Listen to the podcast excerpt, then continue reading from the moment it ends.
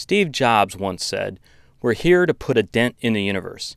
Well, FinTech has certainly put a dent in the financial services industry over the past few years. This podcast series focuses on the story of those individuals who took Jobs' advice, the dent makers, if you will. This is the FinTech 5. Welcome back to the FinTech 5. In each episode, I speak with FinTech founders, innovators, and basically people I think are cool. Today, I'm thrilled to actually be with a good friend of mine in virtual reality, and we, I think we've met maybe once or twice at a conference somewhere in the world. I'm with James Wester from IDC. James, how are you? I'm doing well. You ready for this? I'm ready for All right, five minutes. We're going to jump right in, um, dive into the questions. So the clock starts now.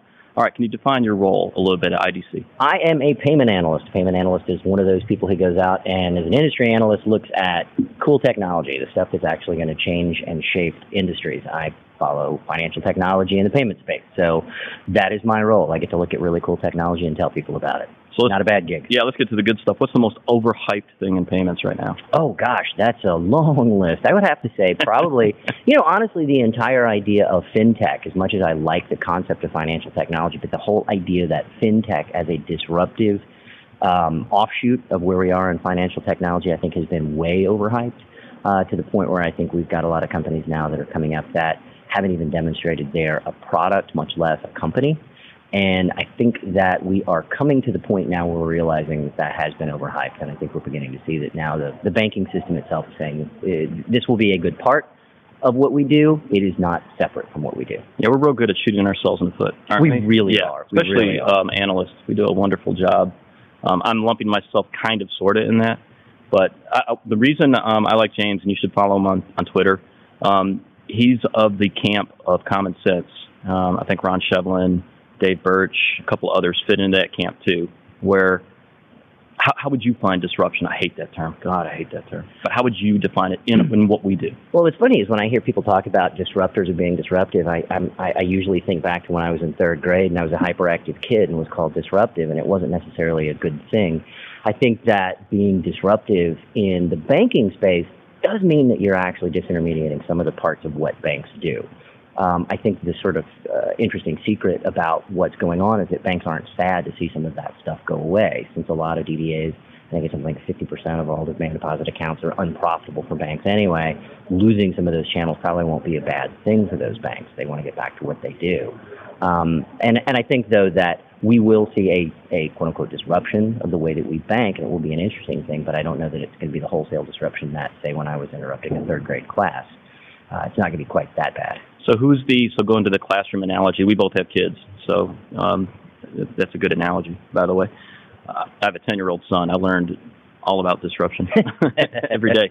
So if you were to pick the one kid in the class that you look at and go, yeah, that's going to be something, who would it be right now? Uh, you know, uh, it, it, it's almost disappointing that I can't come up with something I think a little bit more original, but I do think that blockchain offers some interesting stuff. Yeah, it does, doesn't it? And it, really is- does. And, and I want to, you know, come up with something more creative, something that nobody's heard of. But I think that blockchain, what's interesting about it is we don't really know exactly where Yeah. it fits just yet, and that's where I think the um, the true potential for it is still unknown. We're kind of coloring in the space a little bit, but we just now know what the contours are of, about where it will will be going.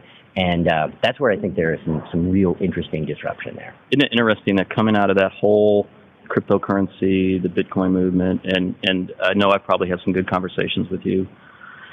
I won't call them arguments with other people because James and I think the same way, but um, conversations with enthusiasts um, online a couple times. But out of that, I, I agree completely. I look at blockchain and go, oh yeah, there's we're going to uh, pull the covers back on a couple things and go, Yeah. dang, And what I think is really cool about the whole idea, though, is one one of the things that is sort of difficult for a lot of people coming into the space and looking at it as really exciting and disruptive, and you know, so all, all this motion that's going on is that payments themselves are actually really dull, and they're supposed to be. I, I like to say that that um, boring in payments isn't a bug; it's a feature. We want it to be that way, and I think that with blockchain, what's going to be interesting is that when it is fully incorporated in whatever way it will be incorporated into financial technology, it will be so far in the background people won't even know it's there. It's completely and totally boring. That's the best kind, right? Absolutely. Which you don't know. No, exactly. All right, rapid fire. We're down to the last minute. So I'm going to ask you questions. You just ping right off the top of your head and riff. Okay, no wrong answer unless I say it's a wrong answer. Okay? Where do you live? Uh, I live in Dallas. I'm in the Dallas area. Uh, Cowboys fan? Not at all. Good answer. All right, so uh, we already like him a whole bunch. What's the last book you read? Uh, the last book I read was, uh, gosh, I don't know. I think actually, oh, that's really sad. I think it was one of the Game of Thrones books. Oh, it was. It was the fifth one. It was horrible. Oh, That's why I forgot it. sorry, folks. Spoiler. Um, what entrepreneur would you most like to meet? entrepreneur Marc Andreessen. Um, he is. I, I've seen him speak many times. I've never actually had a chance to meet him. Um, he comes across as both uh, very, very smart and funny. And funny is one of the things I really appreciate. All right, and where can we learn more about your work at IDC? Uh, IDC.com. Uh, we have a financial insight, which team I'm on. We actually have our own community blog there. Or follow me on Twitter too. Yeah, you should follow him on Twitter, folks. He's a great one. All right, uh, thank you for the time.